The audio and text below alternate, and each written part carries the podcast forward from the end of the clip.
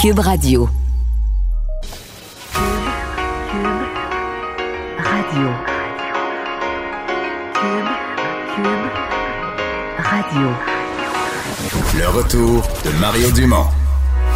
Deux heures d'info. De 15 à 17. Il provoque et remet en question. Il démystifie le vrai du faux. Mario Dumont et Vincent Dessureau. Le retour de Mario Dumont.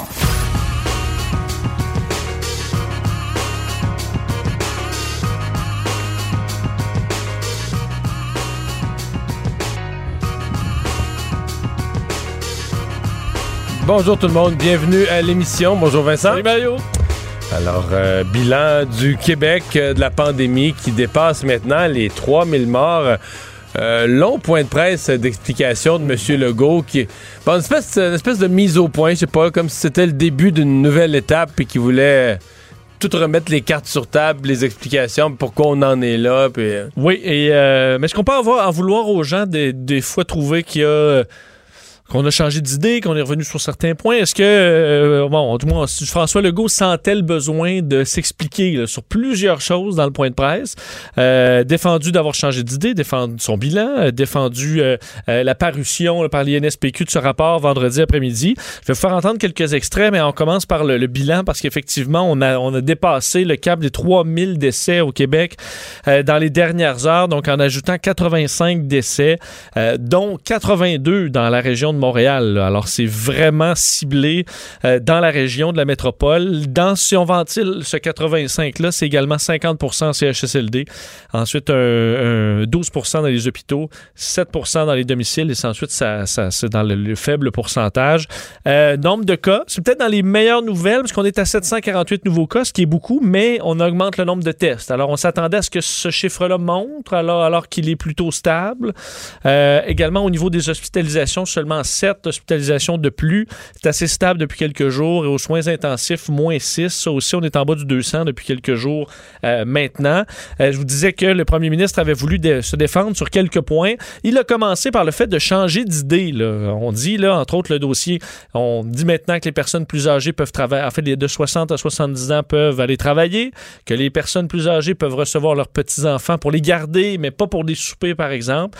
Il s'est défendu, expliquant que si on remonte depuis le début de la pandémie, euh, on change de plan, on s'ajuste. Alors, il a voulu euh, répéter que c'était pas nouveau et que ça allait continuer. On peut l'écouter. les personnes de 70 ans leur disaient de pas sortir. Après, on a dit, ben, faites attention, faites faire vos courses, euh, votre épicerie par quelqu'un d'autre.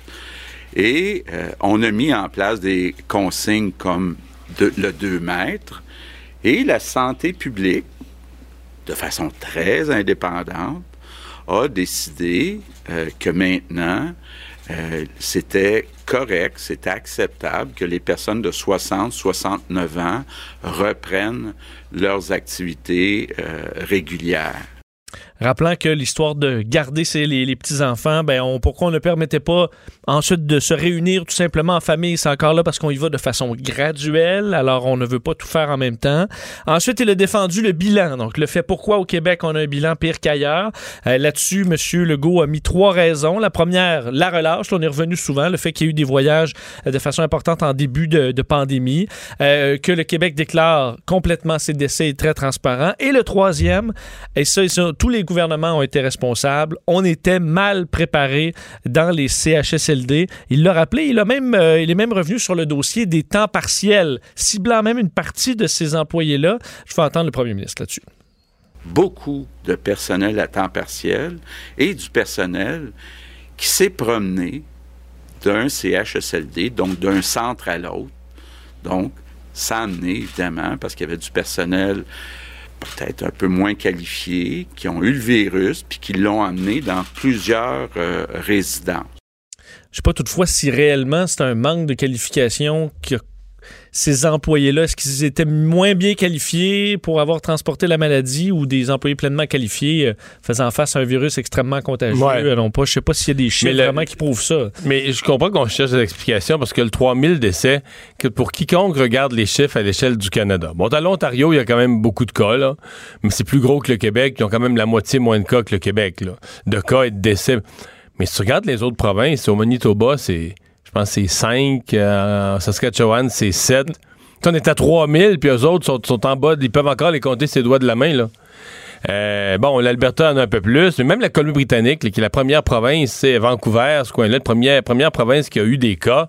Euh, je me demande s'ils sont à je pense qu'ils n'ont même pas 130 décès, 120 quelques. Parce qu'eux ont eu les voyageurs, nous, on a eu les voyageurs d'Europe, mais eux ont eu les voyageurs d'Asie en, début de pandémie.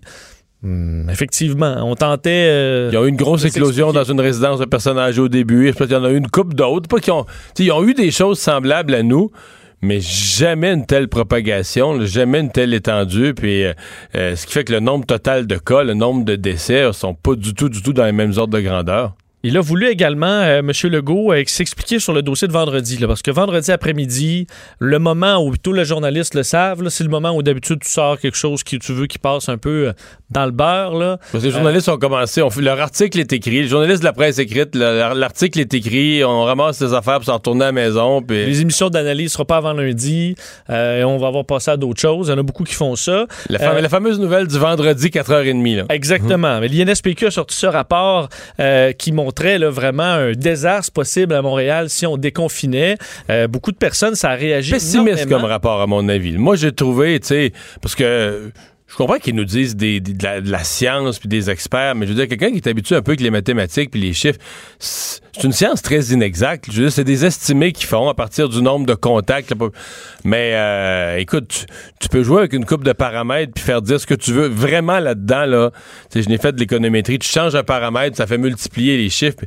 Mais tu sais, il arrive avec des scénarios 150 décès à l'été à Montréal si on avait un des Par jour, là, ouais. Oui, par jour sans, euh, sans compter ceux dans les CHSLD, là, 150 décès dans la communauté. Sérieux, là, ça me paraît très... Je sais pas que ce serait impossible. Probablement que si on n'avait aucune mesure de confinement, tout le monde se mettait à faire n'importe quoi, puis ça pourrait arriver, mais je veux dire, on parle un peu dans le vide, dans le sens que ça n'arrivera pas. Là, ben, c'est un, peu le discours de François Legault, euh, qu'il tentait d'expliquer le fait que dit, le, le était prêt à sortir ce rapport-là vendredi soir. Puis ben, si c'était le moment, c'est le moment. S'il avait attendu à lundi, on les aurait peut-être critiqués d'avoir attendu. Euh, ça a été une des défenses du premier ministre. Du côté de M. Arruda, disait qu'il avait eu vent quand même des, rapports préliminaires, mais que vendredi, parce qu'il était à Montréal, il, disait, là, il savait que ça allait sortir cette bombe-là peut-être le soir. Euh, pourquoi il en a pas parlé? Ben, dit, ben, était, moi, j'ai pas vu le rapport final à ce moment-là. J'étais vraiment sur le, dépistage à Montréal-Nord, alors j'étais sur d'autres choses. Et M. Legault a voulu dire qu'effectivement, c'est un rapport qui amène des chiffres qui n'arriveront pas parce qu'on a justement euh, fait ce qu'il fallait pour ne pas que ça arrive et parler également de euh, la réouverture des écoles à Montréal. Est-ce qu'on va repousser ça finalement jusqu'à l'automne? C'est une première fois qu'on en parlait plus clairement. Je vous le fais entendre. Que l'INSPQ est venu, dans le fond, dire vous avez bien fait de prendre cette décision. Mais ce qui est important de dire, c'est que le scénario qui a été déposé par l'INSPQ n'arrivera jamais. Il n'arrivera pas parce qu'on a décidé de ne pas ouvrir les commerces puis les écoles, puis on les ouvrira pas, les commerces puis les écoles, le 25 mai, si la situation est comme ça. Donc, le scénario, là, c'est un scénario hypothétique d'une affaire qui n'arrivera jamais. Bon. Pas faux, là.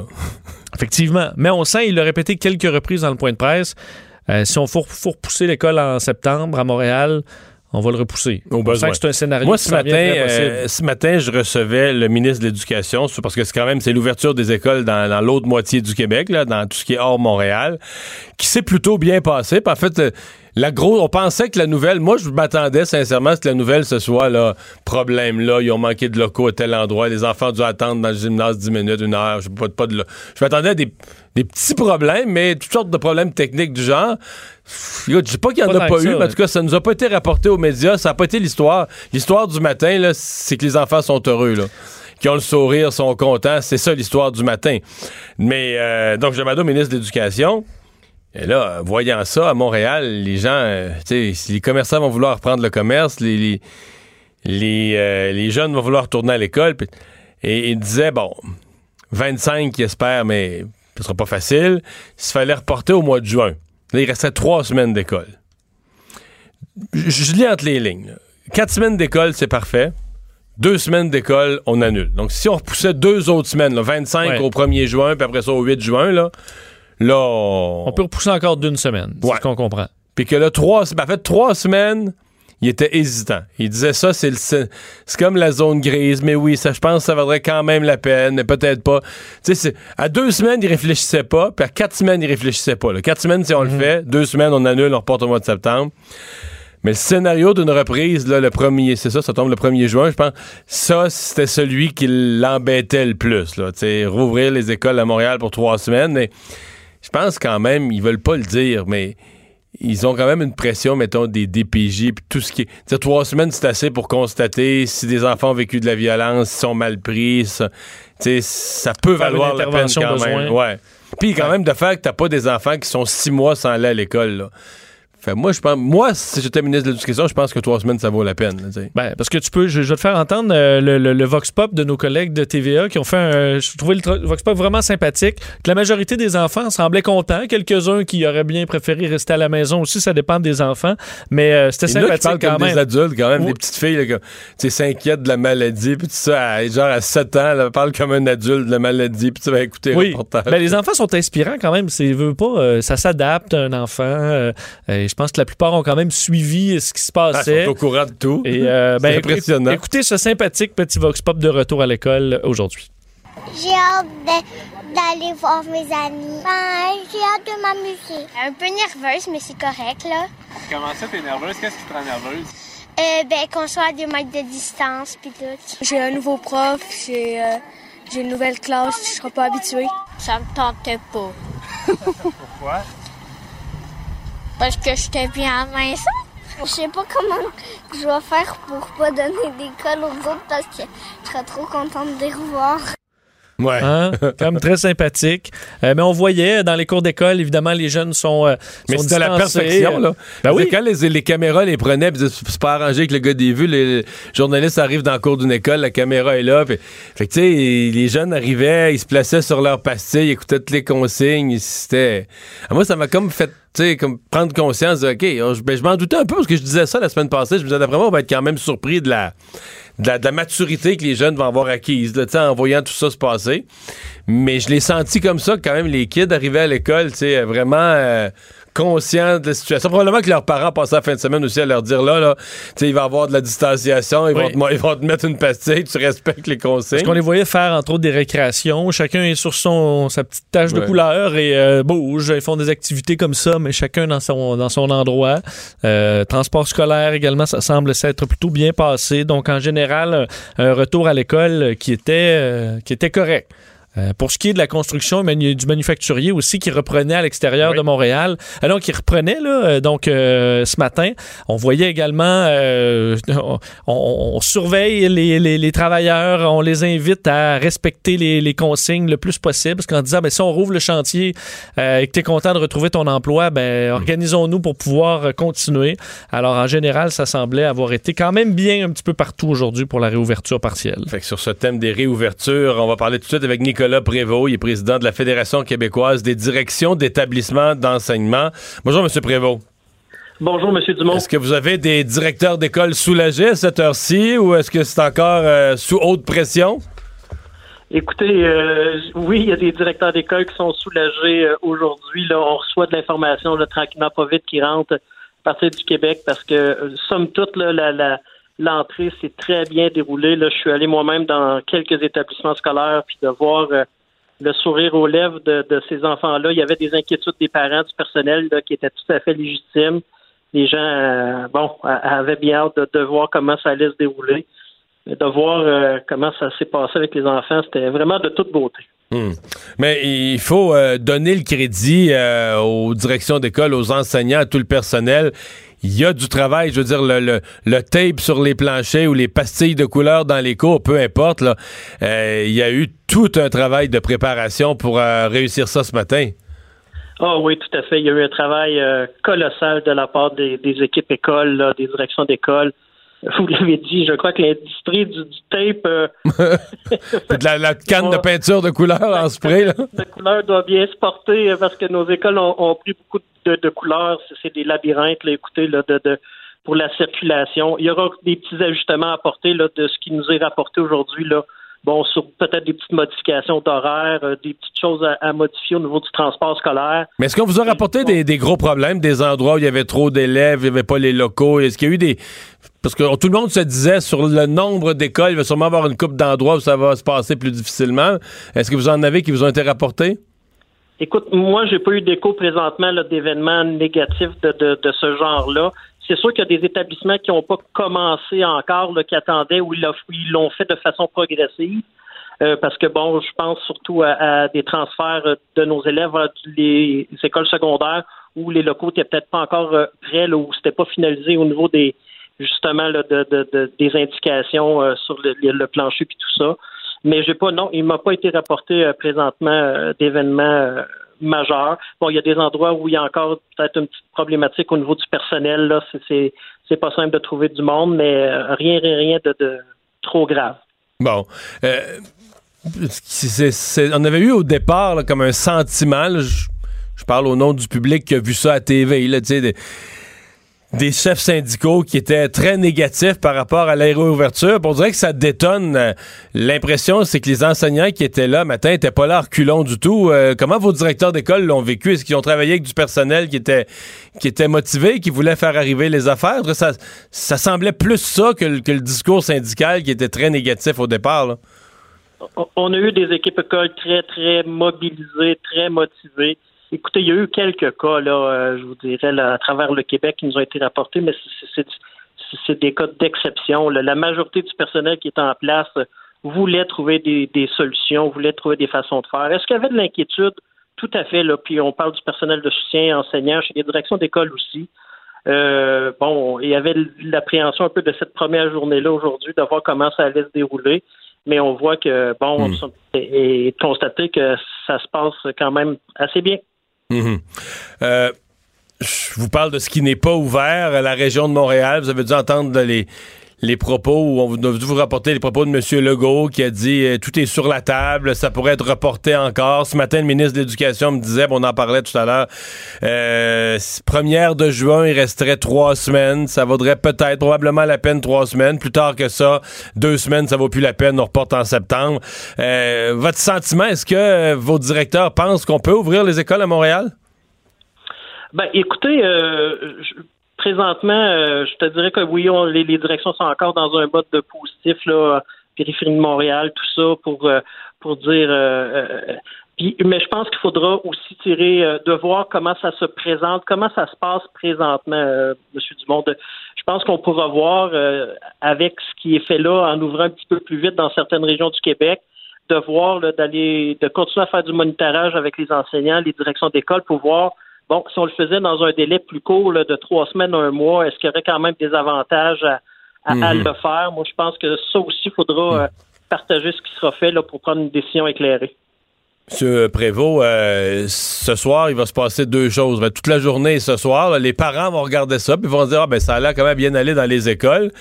Puis les enfants vont voir dans tous les bulletins de nouvelles euh, du Québec et régionaux d'autres enfants à l'école. Dans certains cas, ils vont carrément voir leurs amis passer dans les reportages.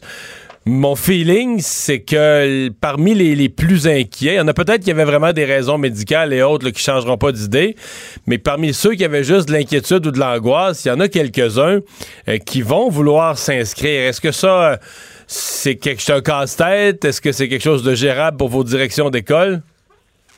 Ben, écoutez, il faudra être très, très attentif, vigilant. Ben, vigilant.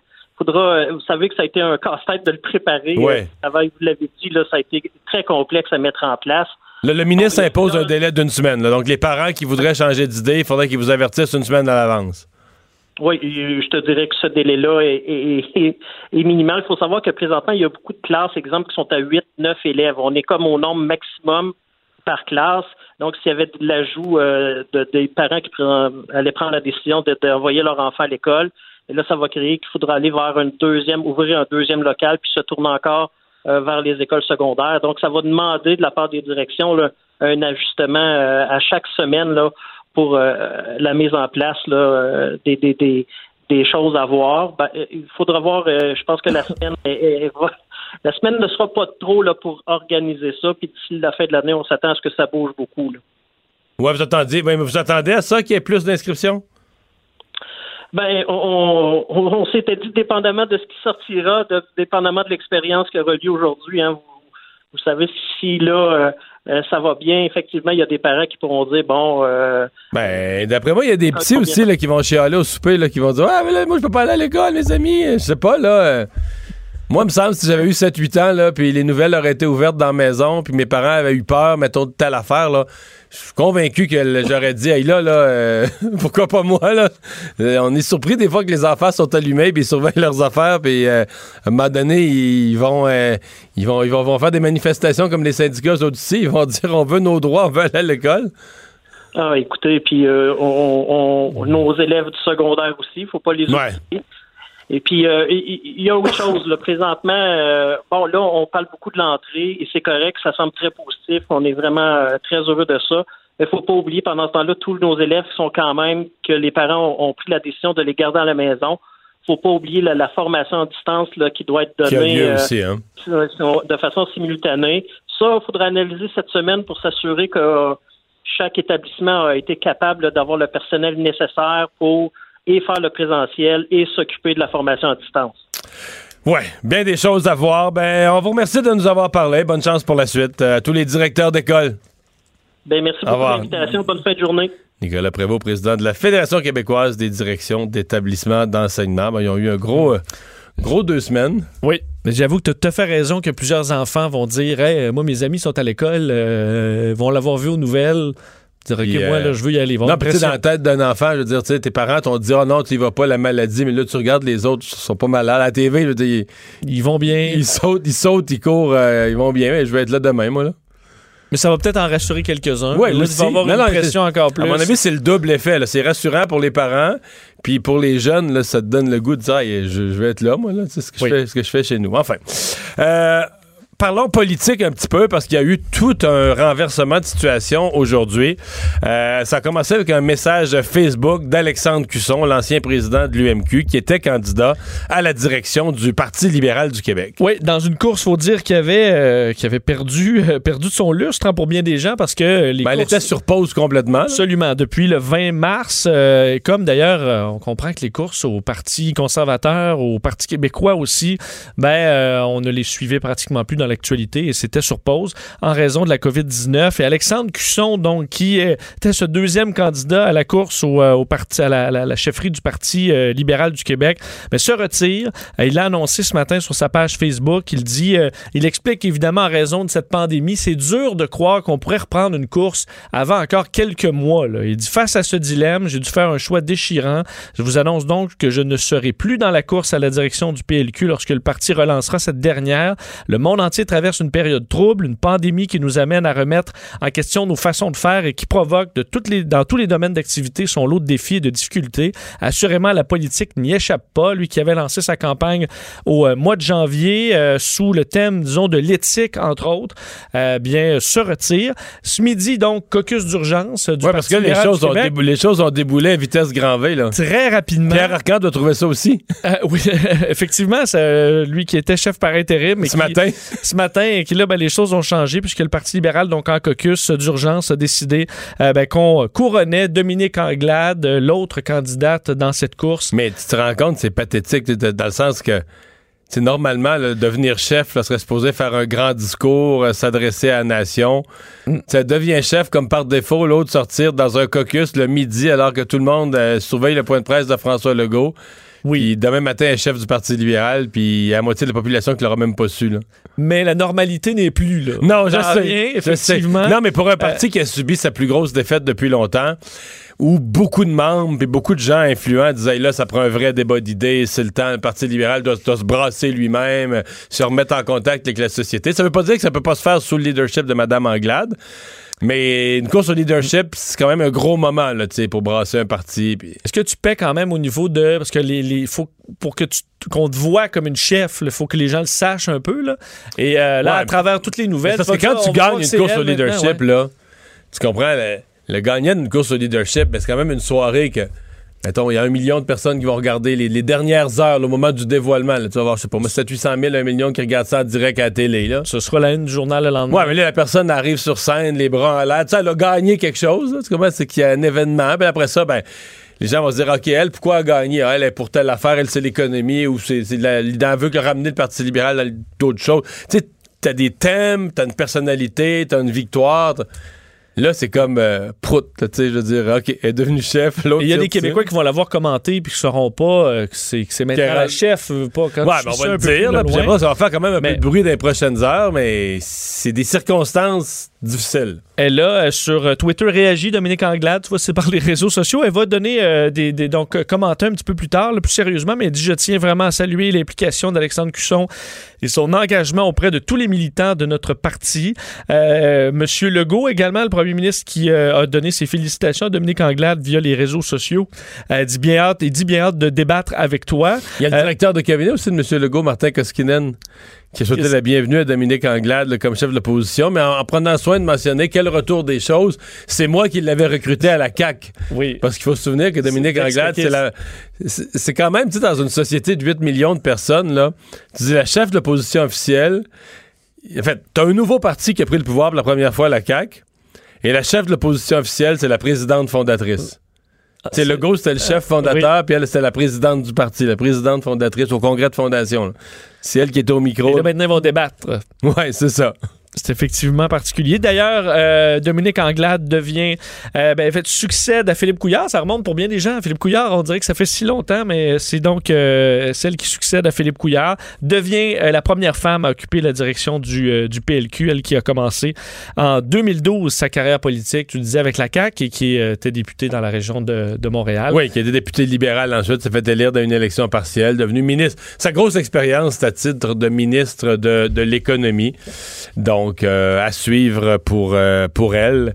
Mais euh, disons que c'est un. Disons qu'elle n'aura pas eu. Ça veut pas dire qu'elle pourra pas faire des bons coups, mais elle n'aura pas eu la chance l'espèce de, de rampe de lancement. Là. Dans le cas d'Alexandre Cusson, c'est d'une totale transparence et candeur. où il dit carrément, ben moi, je suis pas indépendant de fortune, je peux pas vivre un an pas de salaire. Lui a quitté la, la- la mairie de Drummondville, la présidence de l'Union des municipalités. Ce que je comprends, c'est que lui avait patenté ses affaires, là, pour pouvoir vivre euh, sans solde pendant genre quatre mois, là.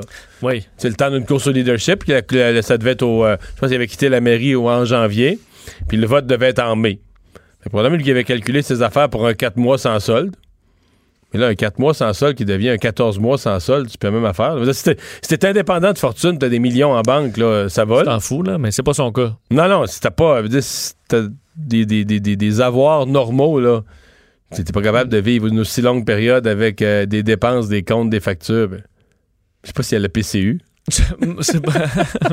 Ben, moi, je suis dans, je- je dans une course au leadership, ça s'est arrêté par la COVID. J'ai sûrement droit à la PCU. Écoute, le gouvernement sera là pour vous. Voilà. Dit monsieur, euh, Je monsieur le Trudeau. répète tous les jours. On va aller à une pause. Euh, on parle au retour euh, de l'Association euh, internationale des, machini- des machinistes et travailleurs de l'aérospatiale.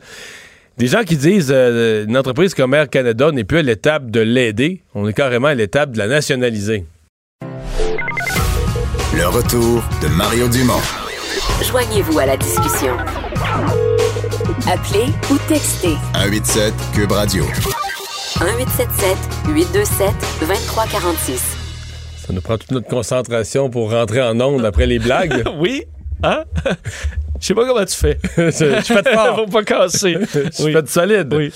Bon, euh, parlons donc d'Air Canada euh, qui, euh, bon, euh, comme toutes les compagnies aériennes, euh, essentiellement, ils font une annonce par mois, les compagnies aériennes. Ils reportent la date à laquelle ils vont recommencer à, ils vont recommencer à. C'est qui qui l'a fait? Transat la semaine dernière. Transat. Non, mais il y en a un qui l'a fait ce matin. c'est WestJet. Bon. Qui a reporté euh, jusqu'au 4 juillet ou 5 juillet, quelque chose comme ça. Et donc, euh, pas facile pour les finances de toutes les compagnies aériennes du monde, qui sont toutes, euh, je pense que c'est leur association qui les représente, toutes les compagnies aériennes du monde qui a dit, elles sont toutes ni plus ni moins qu'en faillite technique euh, présentement. Euh, Maxime Nicole est président de la section locale 1751 de l'Association internationale des machinistes et des travailleurs de l'aérospatiale. Euh, bonjour, Monsieur Nicole. Bonjour, M. Dumont. Et euh, là, vous représentez donc des gens qui euh, font l'entretien, la réparation des avions d'Air Canada. Euh, inquiet pour l'avenir? Inquiet, oui, certes. ce qu'on vit en ce moment, c'est bon, pas besoin de le répéter, c'est une situation absolument exceptionnelle. Puis pour l'impact, il est quand même assez désastreux au niveau de l'aviation civile en général. on regarde juste les résultats actuellement. Au niveau des passagers, les fermetures des frontières, etc. Donc, c'est sûr qu'on est inquiet pour l'avenir. Mhm. Est-ce que, euh, bon, euh, vos membres, parce qu'il y a quand même de l'entretien d'avion, je présume, il doit y avoir quand même un petit peu de travail qui se fait. Comment, ça fonctionne présentement? Puis je sais qu'Air Canada a utilisé la subvention salariale. Donc, est-ce que vos gens sont euh, sur la subvention salariale? Comment ça fonctionne? Oui, on est super content au niveau de la, de la, de la subvention salariale, le SSUC. Euh, la majorité des membres sont sous ce programme-là. Euh, on a des membres qui sont euh, qui sont chez eux en, en, position donc, si vous voulez, inactifs.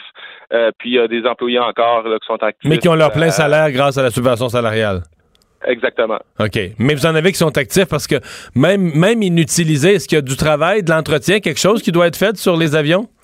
Ben, on représente, euh, on représente les, les, euh, les agents euh, de rampe, donc ceux qui font la manutention des avions, ainsi la maintenance. Donc, au niveau des avions, il y a quand même des avions, des vols qui ont lieu, donc il y a de la manutention à faire à ces niveaux-là. Il y a du cargo qui se fait?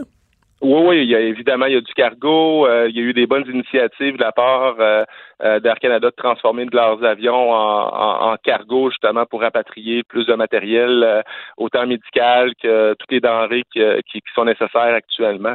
Euh, donc, euh, il y a beaucoup de, y a, y a, la diminution du trafic est, évidente. on parle d'une réduction de 90 euh, à peu près du trafic, mais il y a encore quand même du travail qui se fait. les mécaniciens, eux autres, de leur côté, doivent faire des vérifications quand même de façon journalière ou aux deux trois jours là, sur les avions pour s'assurer que tous les systèmes sont en ordre.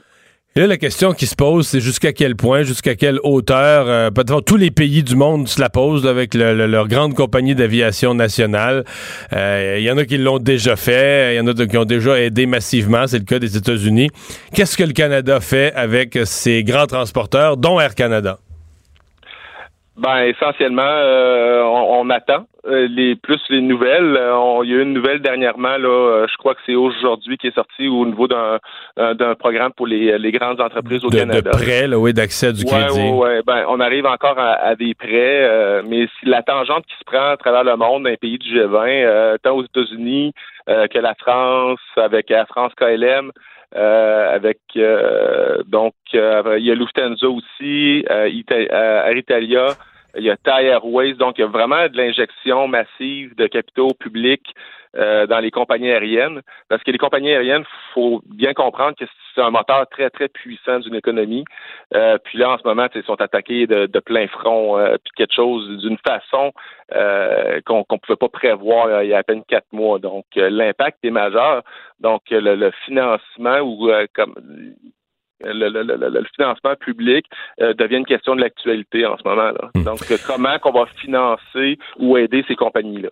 Et là, vous vous demandez même, est-ce qu'on ne serait pas à l'étape où euh, le gouvernement devra mettre tellement d'argent dans Air Canada que ça devient quoi, une, une espèce de, quasi-nationalisation?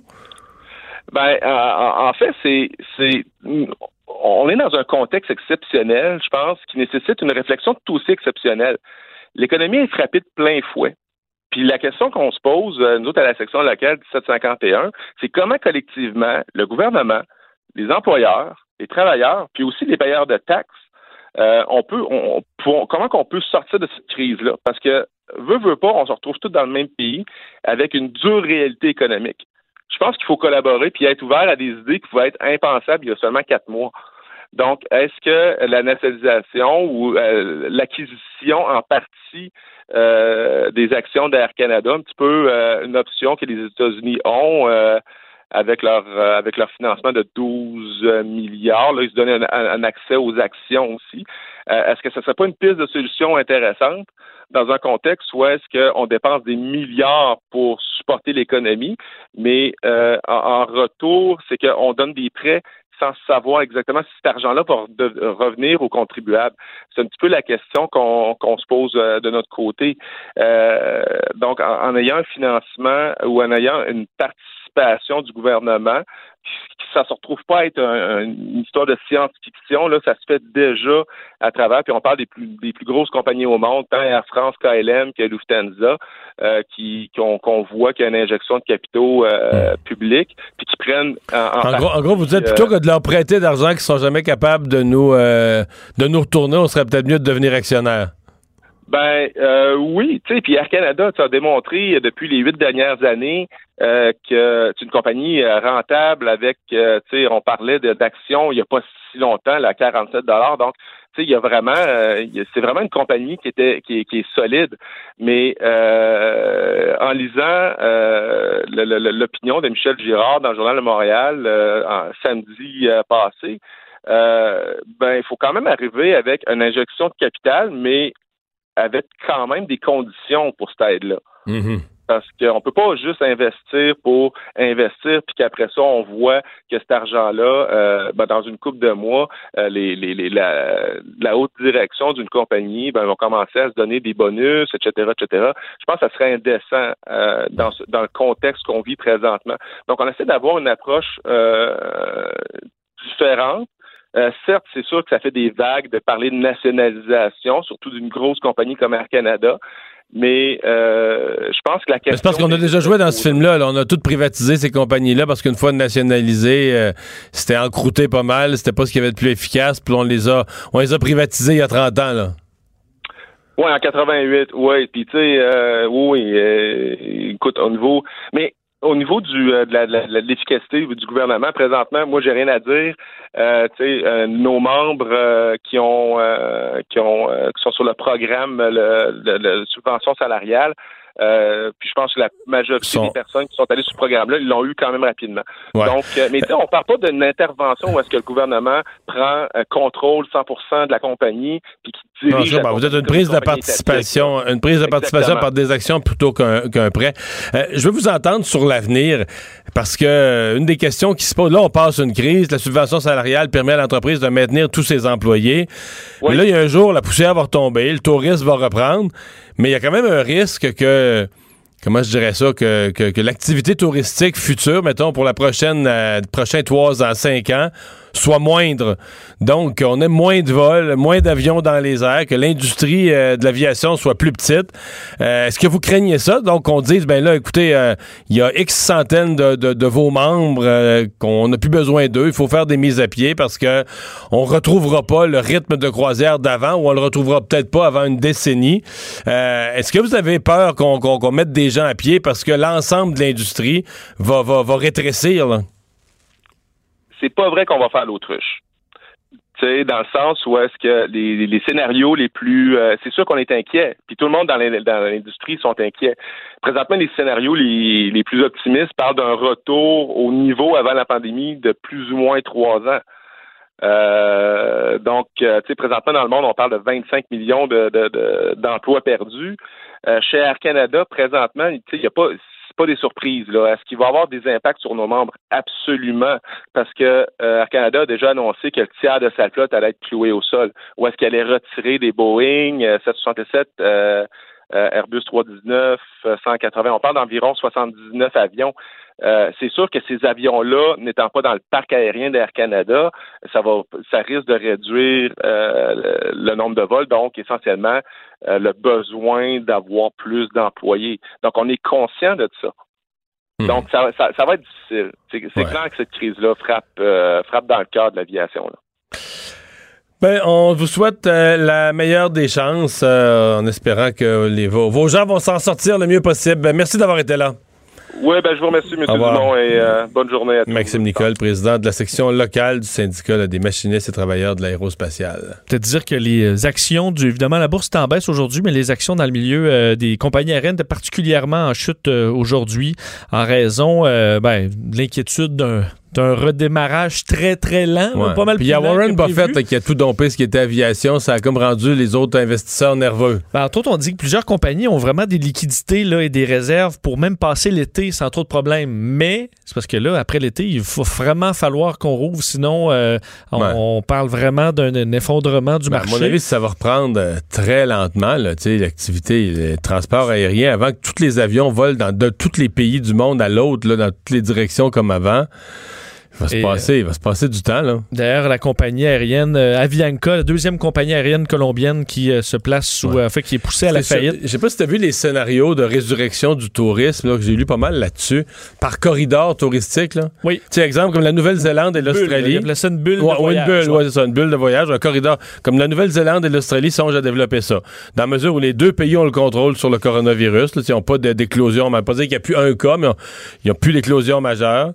Et là, s'entendre sur un corridor touristique et dire, regarde, nous autres, les gens viennent pas de partout dans le monde. on, partage des touristes entre les deux pays. Puis on s'entend que ceux qu'on met dans l'avion, dans une réciprocité, ceux qu'on met dans l'avion sont testés ou tu on fait le maximum pour pas vous envoyer des gens euh, qui, ont le, virus. Donc, une espèce de tourisme un peu plus contrôlé, là, tu sais, comme ça. Et ça pourrait être comme ça que le tourisme va reprendre, là, tu sais, des, des- des partenariats, vraiment des corridors entre des lieux. Comme si nous et les États-Unis, on avait de bonnes statistiques comparées au reste Ouais. du monde. On pourrait dire, Mais ben, comme c'est là, d'après moi, Montréal, on sera pas, on sera pas dans un corridor avec personne. comme les derniers choisis à l'éducation physique pour être dans une des équipes, là, je pense que Montréal, pas mal on, à ça. on va être un petit peu tard. Euh, euh, t'as vu la t'as vu la danse du confinement, la danse du docteur Arruda Oui, avec euh, le Rod le, le, le- le rappeur, le Rod le stud. là? oui, Euh, c'était pour une euh, ben, bonne va- cause. C'est ça qui va pas bien là. Ah, comment La ça? bonne cause, c'était le refuge des jeunes. D'abord, il y a beaucoup de gens qui ont un malaise avec le fait que la- le docteur Arruda se donne un peu en spectacle avec sa tuque puis un look de rappeur. Bon, en même temps, c'est un communicateur de santé publique. faut qu'il communique avec tout le monde, je suppose. Mais c'est sûr qu'il y a un point où tu dis ça fait un peu léger quand euh, sa job, c'est de, de compter les morts et de les prévenir. Là, Oui. Puis qu'on a des grosses journées de mortalité. Bon.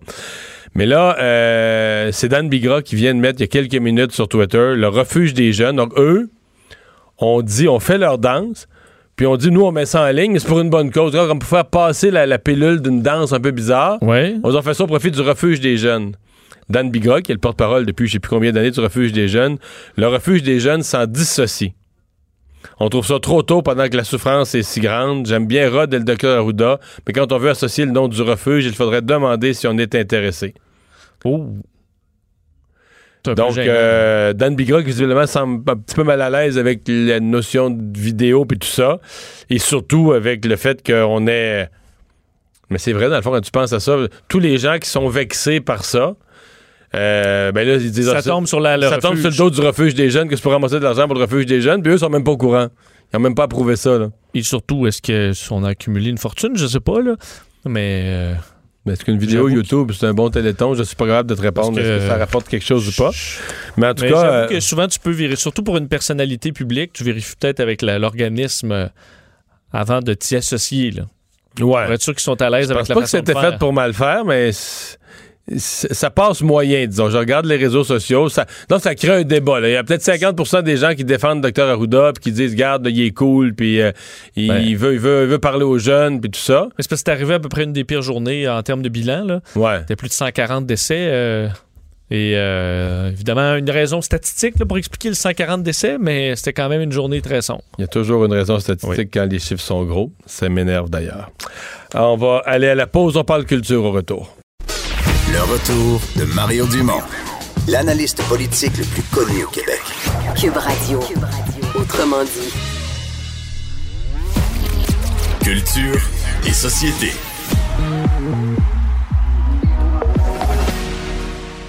Bonjour Anaïs. Bonjour! Et tu nous parles de Patrick Gros. Patrick Gros, Pat et les euh, Bob Blanc qui est de retour dix ans après le dernier album. Donc, euh, Patrick Gros a fait de la musique pendant euh, fort longtemps et en entrevue, tantôt, il me disait qu'à un certain moment, euh, que c'est un papa qui a deux enfants. Il a pris quelques décisions parce qu'à un certain moment, on peut pas travailler 7 jours sur 7, 24 heures sur 24. Pour des raisons monétaires également, il a décidé de mettre un peu la musique de côté et y aller 100% dans l'humour et dans l'animation. Et là, avec le, le confinement, le retour de la musique est venu, là, ça a monté en lui et il a écrit sur le coin, en fait, euh, de son îlot une petite chanson qui, tout d'abord, il a mis ça sur les médias sociaux, notamment sur Facebook. Et là, les gens ont commencé à réagir, à se l'envoyer. Donc, ils ont demandé à Pat Grou, c'est-tu possible de l'avoir en version numérique, tu sais, sur Cube Musique? Parce que là, on s'entend qu'une fois que c'est sur Facebook, tu peux pas nécessairement l'écouter dans ton téléphone cellulaire. Donc là, il m'a expliqué un peu d'où est venue l'idée d'écrire une chanson quand même assez relax, je vais vous avouer. Je vous la fais entendre pour commencer. Je vais rester à côté de toi.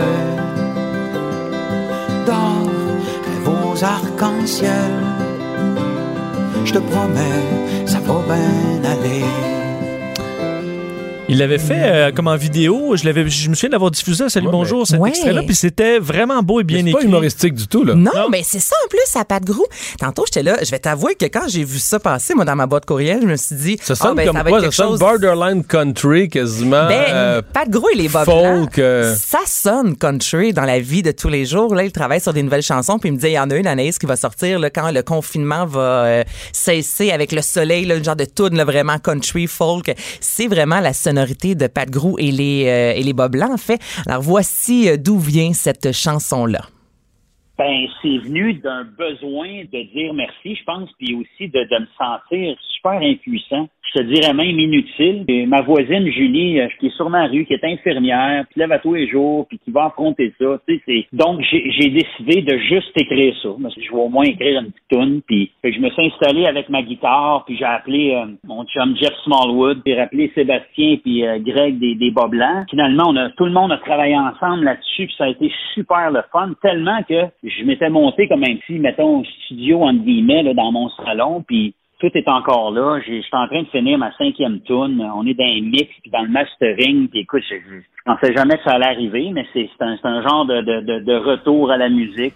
Déjà cinq chansons décrites et comme tu dis, c'est ça Vincent, ça a été mis sur les médias sociaux. Il me disait même qu'il y avait deux petites erreurs. Tu sais, il a vraiment fait ça. Ouais. euh, Ben, il m'avait donné le moton euh, pour avoir écouté l'extrait que tu t'as fait passer. là. Il m'avait donné le moton, c'était bien écrit. Mais il y a ce côté-là très... euh, Bien livré aussi. Oui, Ouais. très humain aussi, Pat Gros. Moi, chaque fois qu'on qu'on se jase, finalement, tu sais, oui, il est drôle, mais il y a le côté profondeur. Moi, j'aime vraiment cet homme-là. Et là, ben, je lui ai euh, posé la question. On a parlé évidemment de l'humour, l'avenir de l'humour, les salles de spectacle. La, que, c'est lui, comment, comment il vit ça? Parce que ses tournages se sont euh, terminés au mois de janvier dernier. C'est pas parce qu'on voit quelqu'un à la télévision que à chaque semaine, il y a des travaillait hier, là, ça, Non, non, ouais. c'est vrai. Puis souvent, on a l'impression, lorsqu'on voit des artistes, ben voyons, non, ils travaillent tout le temps. Mais non, des fois, c'est des trois, c'est quatre tourné, tournages. c'est ça, c'est tourné il y a trois mois, quatre mois, Exactement. Puis là, soudainement, comme des, des acteurs, des fois, trois, quatre films qui sortent dans un court laps de temps, mais certains films ont été tournés euh, il y a cinq ans de ça. Donc, il me disait, c'est sûr que pour lui, là, c'est un stress parce que ça fait un, deux, trois mois déjà qu'il n'y a pas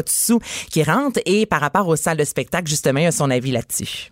Je me demande plus où est-ce qu'on s'en va avec ça. Parce que, par exemple, pour les salles de spectacle, j'ai vu des, articles passer où on, prenait, par exemple, la place des arts, la salle Wilfrid Pelletier, 3000 places. Puis là, on disait, ben, comment est-ce qu'on peut faire une rangée sur deux?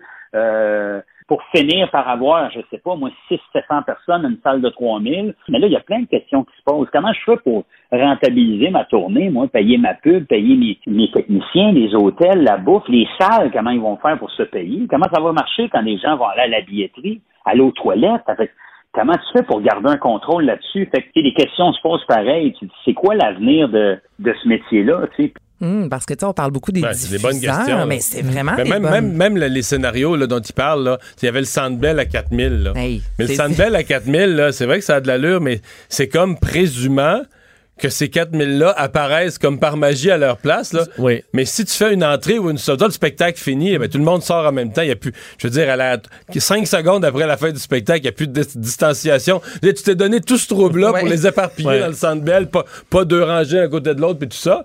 Mais je veux dire, dès qu'ils sortent, à moi, c'est quoi? Là, Faire une veux- sortie euh, T'as- rangée t'as par l'animateur, l'animateur qui annonce les numéros de banc un par Comme un. au bingo. Ouais, Ah, comme à la cabane à sucre. hein. Non, Mais mais, non, mais au niveau de l'énergie, mais tu sais, moi, samedi soir, j'étais vraiment curieuse. J'ai écouté la UFC, c'est vraiment pas quelque chose que j'écoute habituellement. Je trouve ça beaucoup trop violent, mais je voulais voir, vu que c'était vraiment la, première diffusion, un sport, euh, à huis clos, puis je- il manquait quelque chose, le fait qu'il n'y ait pas de public, habituellement, d'avoir les cris au même titre qu'un spectacle, 4000 personnes dans le Centre Bell. Il y en a eu des spectacles d'humour. Ça a beau rire, ça rit pas fort, Mario. Il y a une énergie, je veux dire, le public en soi, c'est tellement, mais tellement important qu'il n'y ait vraiment pas beaucoup dans une grosse salle. Jusqu'à quel point il peut y avoir de l'énergie pour la personne qui est sur scène. Et on parle beaucoup de les, les salles, les diffuseurs, mais il y a de plus en plus d'artistes qui se produisent eux-mêmes et eux vont devoir justement payer pour euh, les, comme il disait, la promotion. euh, les- bref, c'est vraiment, on n'est pas sorti du bois, c'est sûr et certain. Je trouvais ça intéressant que qu'il lève, euh, qu'il soulève tous les questionnements en lien avec juste les toilettes, la billetterie, tout ça. Il a tout à fait raison. Il y en a qui ont hâte de rire, Anaïs, et tu nous parles du festival AA. Ben oui, parlant d'humour, allons-y ouais? avec un festival virtuel. 18 spectacles qui vous seront offerts dans le confort de votre salon, mesdames et messieurs. À la base, c'était du 21 au 24 mai prochain. Ça a été repoussé. Le festival aura lieu du 28 au 31 mai puisqu'on veut offrir de la qualité. On, évidemment, on doit enregistrer le tout parce que euh, ce sera 100% virtuel, comme je vous dis. On l'a vu juste avec une émission, ça va bien aller. 10 jours, énormément de travail. Mais ça, est-ce que c'est est-ce que c'est gratuit ou c'en est qui veulent essayer le modèle d'affaires là, de faire payer les gens pour assister à un spectacle? Là, je suis allée voir tantôt, les billets sont en vente. C'est 40 dollars pour l'instant pour avoir accès aux 18 spectacles. Laurent Paquin, Mariana Mazza, Les Grandes Crues, Donc, Virginie 40 dollars Fortin. va te donner accès à quoi? Une espèce de code, euh, mot de passe? J'imagine que oui, c'est pas encore clair, Mario. Mais t'arrives sur le site, tu peux acheter ta passe. Ça, c'est sûr et certain. Mais ensuite, savoir exactement comment ce sera au niveau de la programmation. euh, Tu auras accès à quel spectacle? Est-ce que c'est euh, diffusé pour un 24 heures? Est-ce que tu peux y avoir accès pendant les quatre journées? Ça, c'est à suivre encore. Ça va sortir sous peu. Il va y avoir un événement en direct aussi qui sera animé par Mathieu Dufour qui faisait le show Mélanie Couture, Geneviève Gagnon et Alex Perron qui vont parler de sexualité. Donc, c'est Oh. nouveau. Reste à voir. Geneviève puis Alex qui parlent de sexualité. Ça peut déraper. Ça sera pas reposant. Ben, Mélanie Couture est sexologue Ah oui, aussi oui, dans c'est une autre vrai, vie. Avec, hein. elle, Fait que- avec elle qui anime ça, oui. Ça promet. Ça peut être drôle. Ouais, et Mathieu Dufour qui va être là pour, euh, pour vous divertir. Ça promet, reste à savoir. C'est ça, est-ce que les gens, les consommateurs vont avoir envie de, de débourser? On est toujours là, encore là. Tu sais, dans les derniers mois, on a eu beaucoup de, de culture gratuite, là. 40 dollars, c'est pas, c'est pas cher, on va se le dire, là. Sur Club Illico, quand on veut louer un spectacle d'humour, c'est une vingtaine de dollars. Donc, j'imagine que les Hmm. gens seront au rendez-vous. Tu veux nous parler de Kurt Cobain que t'aimes beaucoup? L'homme de ma vie. Oh! Rien de moins. Excuse-moi, j'en Est-ce que tu as tendance à choisir des bons partis ou. euh? Ouais, mais qu'est-ce que tu veux? C'est, il y a, pas Ouais, quelqu'un de dans même ton cœur d'adolescente, Dans mon là. cœur d'adolescente qui est encore là ce jour. Toi, Mario, la- dans, ta- dans ton adolescence, là, c'est sûr qu'il y en avait une. Allez. Euh, mais non, mais moi, c'est, c'est- mettons qu'elle est encore là puis qu'elle est dans le milieu artistique aujourd'hui, je pense pas que je vais dire son nom à tes- C'est Brigitte Bardot. ouais, mettons. Non, pas vraiment. OK. Non, c'est sûr que tu peux pas la nommer. Là, non, tu peux dans pas la nommer. Ouais, c'est ça qui se passe. Moi, je peux le nommer n'importe quand. Kurt Cobain, ça dérange personne. Et là, ce que vous entendez, c'est euh, l'album Unplug in New York. Cet album qui c'est en fait le spectacle a été tourné six mois avant sa mort. tu sais qu'à mon époque, on pensait que Samantha Fox était aux hommes. Hein? Mais oui. Oh, mais oui. En 1980. Hey, j'ai tellement dansé sur Ouais, ça. J'adore Samantha Fox. Bon, tu vois. Fait que toi, c'était Samantha Fox.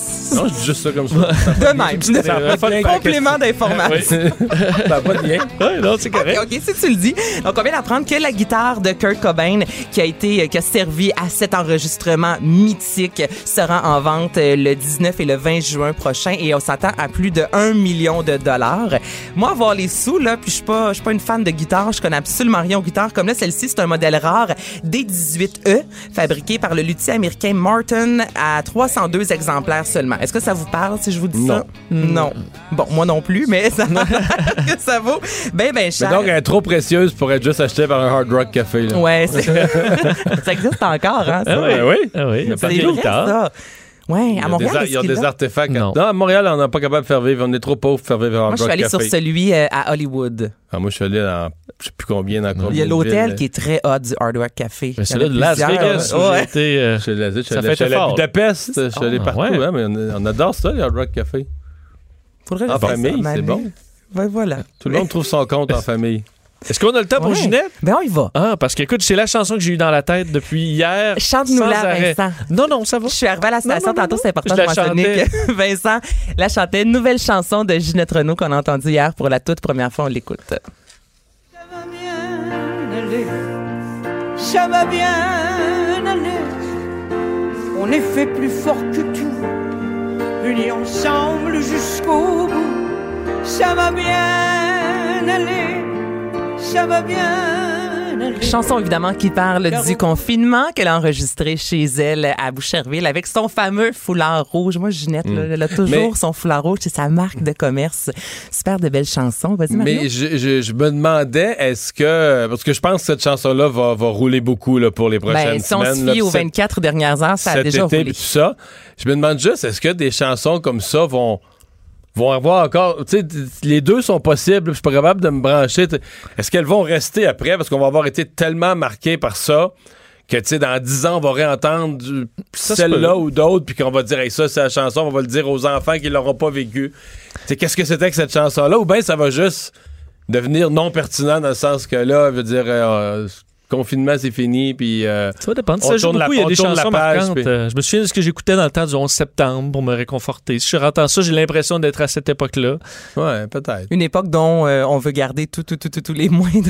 Ah, non, mais tu me souviens. euh, non, mais je veux dire, ça te rappelle euh, Ben ce que tu ressentais un peu à cette époque-là quand tu retombes dans des chansons que tu écoutais là. Alors, à mon avis, ça va être encore ça. euh, À mon avis aussi, c'est. Ginette Renault aussi. Ça, ça, ça traverse le temps, c'est intemporel. Cette chanson est disponible sur Cube Musique et euh, il y a une playlist ou également une liste Ah de oui, il y a une playlist hein, de tout ce qu'il y avait dans- Tout, tout, tout, tout, tout ce que vous avez entendu hier à une chance qu'on sorte. Dont la version avec tout le monde là, de, de Une chance qu'on saute. Ah, c'était si beau avec Jean-Pierre Ferland. Est-ce que Dion. aussi avec sa chanson sur les cheveux? Ça, je l'aimais bien. Moi, j'aurais aimé ça entendre Ouais, une autre ouais. chambre d'hôtel, une Une autre autre peine peine, oui. d'amour. C'est ma préférée. Mais celle des cheveux était plus Oui, euh, très drôle. COVID. Mario Dumont. Il s'intéresse aux vraies préoccupations des Québécois. La santé, la politique, l'économie. Le retour de Mario Dumont. La politique, autrement dit. Bon, Vincent, le détenu qui s'était enfui ce matin de la prison d'Orsainville a été retrouvé vers 14 heures dans les buissons. dans les buissons autour de la prison. Ouais, donc on le. On n'avait pas besoin de l'hélicoptère, là. Non, non, c'est pas. il a pas creusé là, comme Alcatraz, je sais pas. Il a, pas, il a pas creusé un tunnel de, de Lui, 3 Alcatraz, mettons, il resterait là, là. Oui. Il était retrouvé dans les buissons, dans les buissons autour de la prison. Voilà Bon. pour l'évasion de ce matin. Donc, euh, tout le monde Dossier est en- réglé. On, on coche. Euh, grosse euh, période, évidemment, pour euh, la CNESST, parce que ces gens-là ont produit à répétition des guides et des guides et des guides pour tous les secteurs et les sous-secteurs d'activité. Euh, on va tout de suite parler avec Nicolas Bégin, qui est porte-parole de la, de la commission. Bonjour. Bonjour. Et c'est une grosse journée pour vous parce qu'évidemment, euh, chacun de ces secteurs, les écoles, les garderies, euh, les chantiers de construction, euh, les usines, tout ce monde-là est parti ce matin avec un nouveau guide. Là. Ben, tout à fait. Il faut comprendre que la reprise graduelle des activités est déjà amorcée là, depuis deux, trois semaines, euh, notamment avec la construction. Euh, mais vous avez tout à fait raison. C'est une grosse journée. Euh, il y a les écoles aujourd'hui, il y a les chantiers routiers, euh, il y a certains secteurs manufacturiers aussi qui reprennent les activités. Par contre, nous, on était prêts. Comme vous l'avez mentionné, on l'a lancé la semaine dernière, une trousse d'outils justement pour soutenir ces milieux de travail-là, pour que la reprise graduelle se fasse de façon tout à fait sécuritaire. Est-ce que, quelqu'un additionne encore? Combien de guides dépliants différents ou euh, éléments de vous avez produit, mettons, en 5-6 semaines, là? Ben, nous, comme je vous le dis, on a tout rassemblé ça dans une trousse. Évidemment, il y a eu des, allègements, notamment pour les employeurs, notamment pour le, le versement des cotisations euh, auprès de la CNSST. Mais si on parle vraiment euh, des mesures en santé et sécurité au travail, c'est la trousse euh, qui comprend différents outils. Cette trousse-là veut aussi soutenir tous les milieux de travail. Par contre, il y a des secteurs où il y a certaines particularités, notamment les écoles, le commerce au détail, où on est venu ajouter certaines précisions supplémentaires pour mieux soutenir euh, à la fois les travailleurs et les employeurs. Mhm. Euh, vos inspecteurs, prenons le cas des parce que les chantiers de construction aujourd'hui, je comprends que c'est trop tôt, là, ça a ouvert ce matin, mais les autres chantiers de construction, ceux qui étaient déjà ouverts dans le résidentiel, qui avaient des ceux qui avaient des appartements à livrer ou des condos à livrer pour le 1er juillet, qui avaient pu reprendre il y a trois semaines, euh, on nous a dit à UOF dans la première semaine quelques cas d'inspection de gens qui qui respectaient pas les règles, mais mettons trois semaines plus tard, quelle évaluation vous en faites en général? Est-ce que est-ce que les chantiers sont respectueux des règles? Est-ce qu'il y a beaucoup de délinquants? Est-ce qu'il faut leur euh, coller des amendes? Ben, il y a eu, euh, je vous dirais, une très, très bonne collaboration à la fois des employeurs et des travailleurs. Euh, on a fait là, quelques centaines de visites sur les chantiers, disons, depuis deux, trois semaines. Et je vous dirais que de façon globale, ça se passe très bien dans d'autres secteurs qui ont repris les activités aussi. évidemment, on est conscient que humainement, hein, ça demande un ajustement, ça demande une adaptation aussi. Euh, bon, il y a des nouvelles mesures pour les travailleurs et les employeurs. Euh, il faut quand même un certain temps pour les assimiler, toutes ces mesures-là, euh, qui doivent être mises en place, mais je vous dirais que ça se passe très, très bien. Euh, Ça, ça va bien. Donc, euh, vos inspecteurs n'ont pas à multiplier les amendes pour essayer de, de, de faire plier des récalcitrants. C'est pas ça l'atmosphère présentement sur le terrain. Non, évidemment, il y, a des, il y a des, comment je dirais bien ça, il y a des certaines corrections qui doivent être apportées euh, par certains employeurs là, à la suite d'une visite d'un inspecteur de la CNSST. Mais je vous dirais que de façon globale, il y a une très très bonne collaboration euh, jusqu'à maintenant. Quand il arrive, euh, parce que là, on, par exemple, on va prendre l'usine euh, Cargill là, à Chambly qui fait de la, de la, découpe de viande, qui va devoir fermer l'après-demain. Donc, on est en train d'écouler, on veut pas gaspiller de nourriture, on écoule les derniers stocks, là, et puis on rentre pas d'autres viande, là, on va arrêter parce que il y a trop de cas de COVID. Qui intervient? Quand vous découvrez, il y a eu la même chose à Yamachiche dans un abattoir, quand vous découvrez que dans un milieu de travail, il y a une éclosion, plusieurs collègues semblent s'être infectés les uns et les autres, c'est la santé publique, la CNESST ou c'est les deux qui débarquent ensemble? Qui prend quelle décision? Comment ça fonctionne? Bien, on, évidemment, on travaille en collaboration avec la santé publique, évidemment, dans le, dans cas de la COVID-19. Par contre, la décision de, fermer par rapport euh, à un certain nombre de cas de la COVID, c'est une décision de la santé publique et non de la CNSST euh, qui n'intervient pas nécessairement dans l'organisation du travail. Euh, donc, nous, ce qu'on va faire, c'est que on va s'assurer qu'en matière de santé sécurité au travail, ben, il y a certaines mesures qui soient prises, qui sont mises de l'avant par la suite. Comme à Yamachiche, ils ont été fermés deux semaines là, pour que, que tout le monde soit mis en quarantaine. Pendant ces deux semaines-là, est-ce que vous avez travaillé, la CNS, euh, CNSST, avec euh, des représentants de l'employeur sur des nouvelles mesures, des nouvelles façons de travailler, des nouveaux espaces de travail? Ben, nous, c'est comme je vous dis, en fait, c'est que ces mesures-là, lorsque, par exemple, un inspecteur visite, elles doivent être mises en place. Donc, c'est sûr que l'inspecteur va vérifier. Par contre, comme je vous mentionne, la décision de le fermer ou pas pour des raisons euh, de COVID-19, ça ne sera pas la CNSST, ça va être vraiment la santé publique qui va prendre cette décision-là. OK. Ben, merci de nous avoir parlé, puis bonne chance pour la suite. Parfait, merci. Au revoir. Nicolas Bégin, porte-parole de la Commission des normes de l'équité, de la santé et de la sécurité euh, au travail. Euh, on va faire une pause. Gilles Barry est là au retour. Le retour de Mario Dumont. Pour nous rejoindre en studio. Studio à commercial cube.radio. Appelez ou textez. 187 cube radio. 1877 827 2346. Ah, c'est l'heure de la chronique de Gilles Barry. Bonjour Gilles. Oui, bonjour Gilles. Est-ce qu'on a la communication? J'avais l'impression de l'entendre. Gilles, bonjour.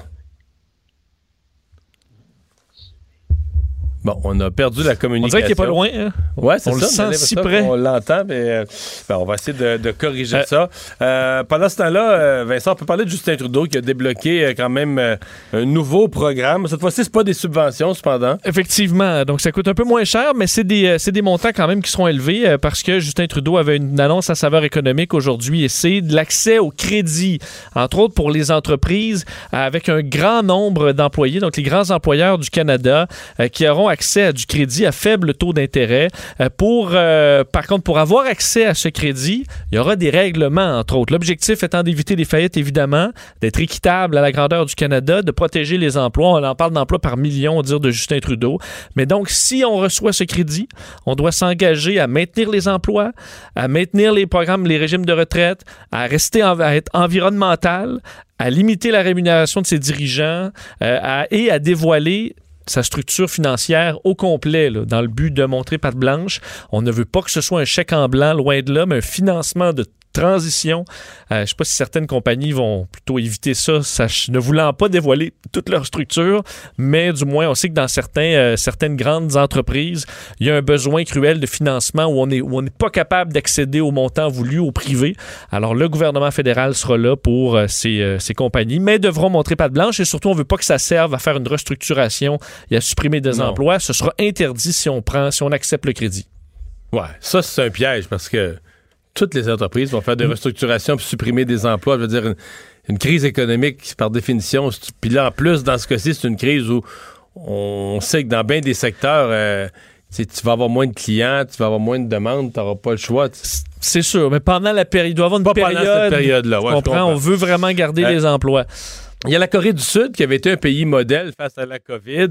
Et là, on a un rebond du nombre de cas, mais c'est fou parce que C'est une bonne partie est due à un seul individu dans le quartier des bars. Oui, et euh, en fait, c'est ce qu'on soupçonne.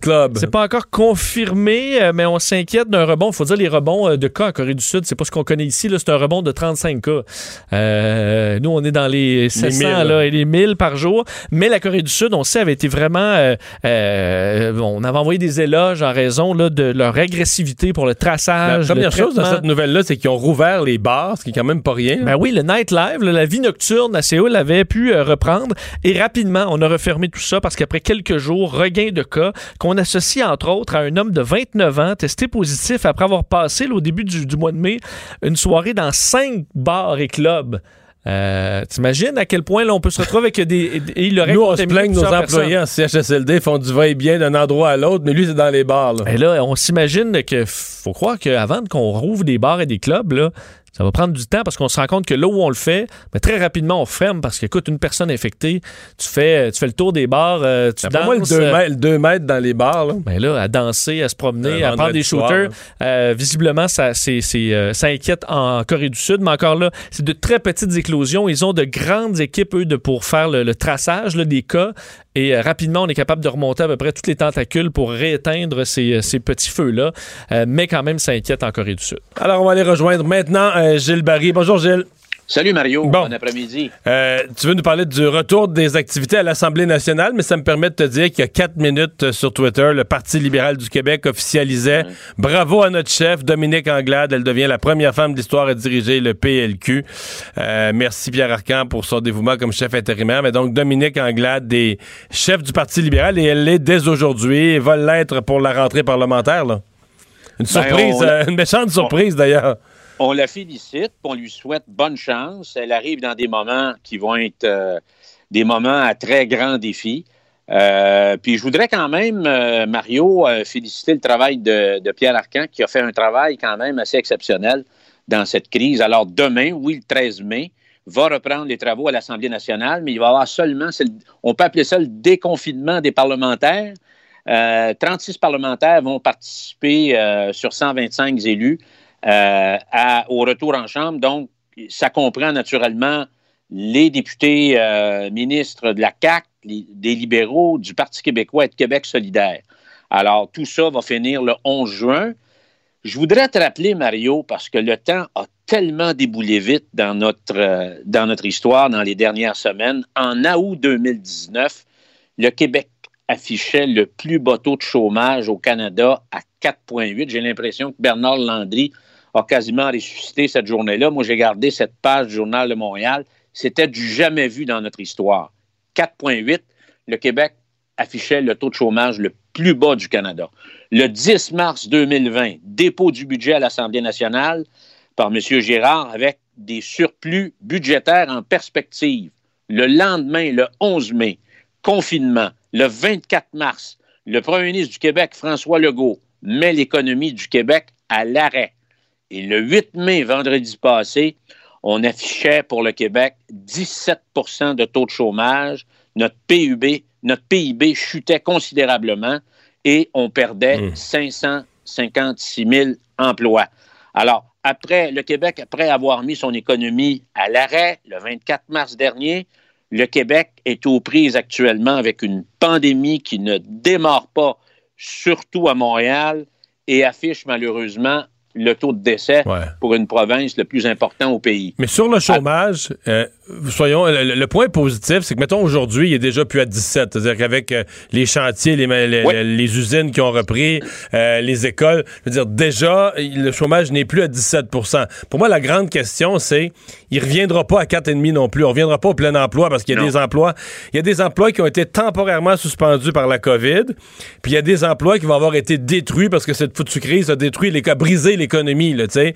Et c'est ça qui est dur de, se faire une idée. euh, tu sais, quand toute la poussière va être retombée, que l'activité de base va avoir repris, ça va être quoi l'ampleur des dégâts? Ça va être quoi l'ampleur des dommages? Est-ce que le chômage va être à 10, à 8, à 11 et demi, à 7? C'est difficile de se faire une idée. Ben, il faut, il faut Mario, euh, puis c'est peut-être là que euh, l'opposition devra poser des questions utiles pour voir un peu plus clair pour l'avenir. Puis tant qu'à moi, d'ici la fin du mandat de la CAC, les questions ou les interrogations où il y a deux enjeux qui vont être prépondérants dans les débats politiques. Ça va être définitivement le front sanitaire, comment on fait pour passer à travers ça, et le front économique, comment on fait pour redresser l'économie du Québec. Alors, moi, je lance des questions qui vont être posées. La première qui me vient en tête, que j'ai, que j'ai mûrement réfléchi en fin de semaine, la santé publique, la santé publique au Québec, qui relève de l'Organisation mondiale de la santé, a été alertée quand? Face à la pandémie? Je parle de jours, de semaines et le mois. Euh, quel est le plan de la santé publique actuellement pour endiguer le problème du coronavirus? À Montréal. À Montréal, Mario. Ben moi, j'ai été, je l'ai dit ce matin à notre collègue Benoît Dutrisac. Moi, vendredi, quand le, docteur Arruda est venu, là, les chiffres sont gros à Montréal. Il y avait les coups des franges avec la mairesse, avec la directrice de la santé publique de Montréal. Moi, je m'attendais à plus. Je m'attendais à ce qu'il y ait un plan pour. Mm. Pas juste. Oui, oui, le dépistage, c'est bien, mais pas juste un plan de dépistage. Là. Des mesures, des adresses aux Montréalais, qu'on resserre un certain nombre de choses. Tu sais, euh, les villes d'Europe s'en sont sorties avec des mesures plus sévères que ce qu'on a à ben Montréal. Tu ne pouvais plus sortir dans la rue sans un papier. Puis... Tu as entièrement raison. Euh, ça va prendre un discours beaucoup plus clair et beaucoup plus cohérent de la part de la santé publique. On a vu, on a vu comment il y a eu des tergiversations au niveau euh, du port du Mars, par exemple, et des tests. Alors, encore une fois, il y a eu une déclaration, je pense, aujourd'hui du DG du CHUM qui mérite considération. Pourquoi, une bonne fois pour toutes, on ne s'appuie pas sur certaines expériences qui ont été des réussites en CHSLD du Québec et même en Colombie-Britannique, c'est-à-dire un confinement beaucoup plus clair dans les établissements qui euh, sont attaqués par le coronavirus. On isole les établissements, on isole les résidents, on isole les malades et on isole les soignants. Alors, le DG du CHUM aujourd'hui, qui est quand même porte-parole du plus grand centre universitaire au Québec, dit qu'il faudrait probablement avoir une, approche différente mais qui vise le même objectif en disant il faut isoler. Alors, c'est pour ça que la santé publique devra donner des réponses. L'autre chose, ça rejoint ce que tu as dit depuis le matin, Mario. À Montréal, il faudrait probablement avoir une position beaucoup plus ferme et beaucoup plus dure. Confinement total, pour en venir à bout, c'est une question que je pose. Est-ce qu'on va être encore en train de bretter en juillet avec le coronavirus parce qu'on va manquer de fermeté? Il ne faut pas oublier, Mario, qu'une journée maintenant, ou une semaine, ou des semaines qu'on perd, alors euh, ça a des conséquences ben, du de temps plus en plus cher, sur l'économie. C'est des milliards perdus, des faillites d'entreprises et naturellement des emplois qu'on pourra peut-être jamais retrouver. Et là, je lance, Mario, une réflexion.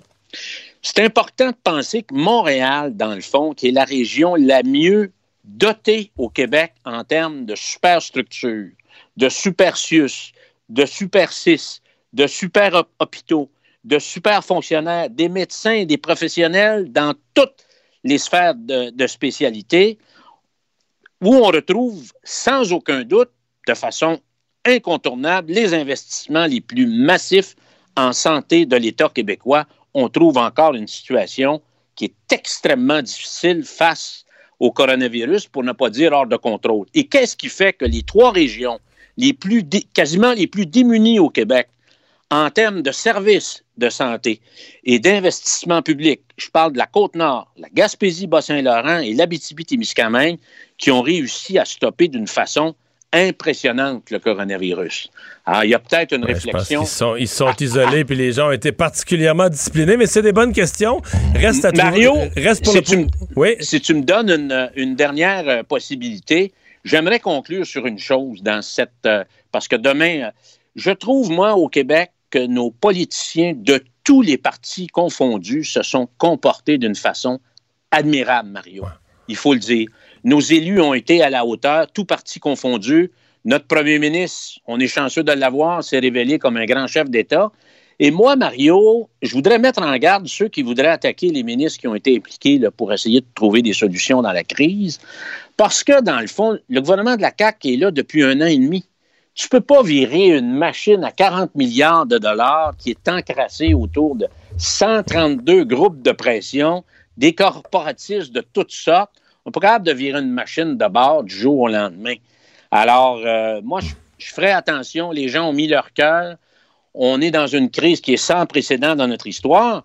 Puis s'il y a du questionnement à faire, parce que je suis à peu près sûr que on, on connaîtra en septembre un nouveau discours inaugural où il y aura sans aucun doute un chantier important qui sera ouvert sur, Sur la question sanitaire, sur l'économie et sur euh, notre système de santé qui doit être définitivement à être repensé.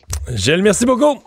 Merci, On Mario. Au revoir. Bye. Alors, Vincent, euh, dans les choses qu'on surveille, évidemment, le bilan au Québec qui a dépassé, c'était un cap psychologique sur le nombre de décès. Oui, plus de 3000 décès au Québec euh, maintenant, 3013, un bilan encore très lourd qui a vu donc aujourd'hui euh, 85 décès être ajoutés euh, à ce bilan, 82 dans la région de Montréal. Alors on voit à quel point c'est ciblé, 748 nouveaux cas. Il faut comprendre par contre qu'on augmente les tests. Alors on dit rester stable au niveau des cas, c'est une semi-bonne nouvelle. Dans l'hospitalisation, c'est à peu près similaire.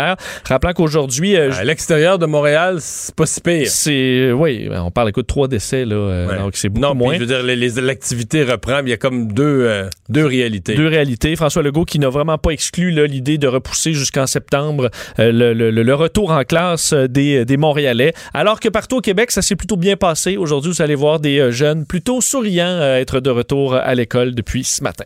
Et Dominique Anglade, qui est devenu a quelques minutes chef du Parti libéral, euh, ben restez là. Dans quelques instants, on se joint à LCN et je serai là avec Paul Larocque. Cette émission est maintenant disponible en podcast. Rendez-vous dans la section balado de l'application ou du site cube.radio pour une écoute sur mesure en tout temps. Cube Radio, autrement dit. Et maintenant, autrement écouté.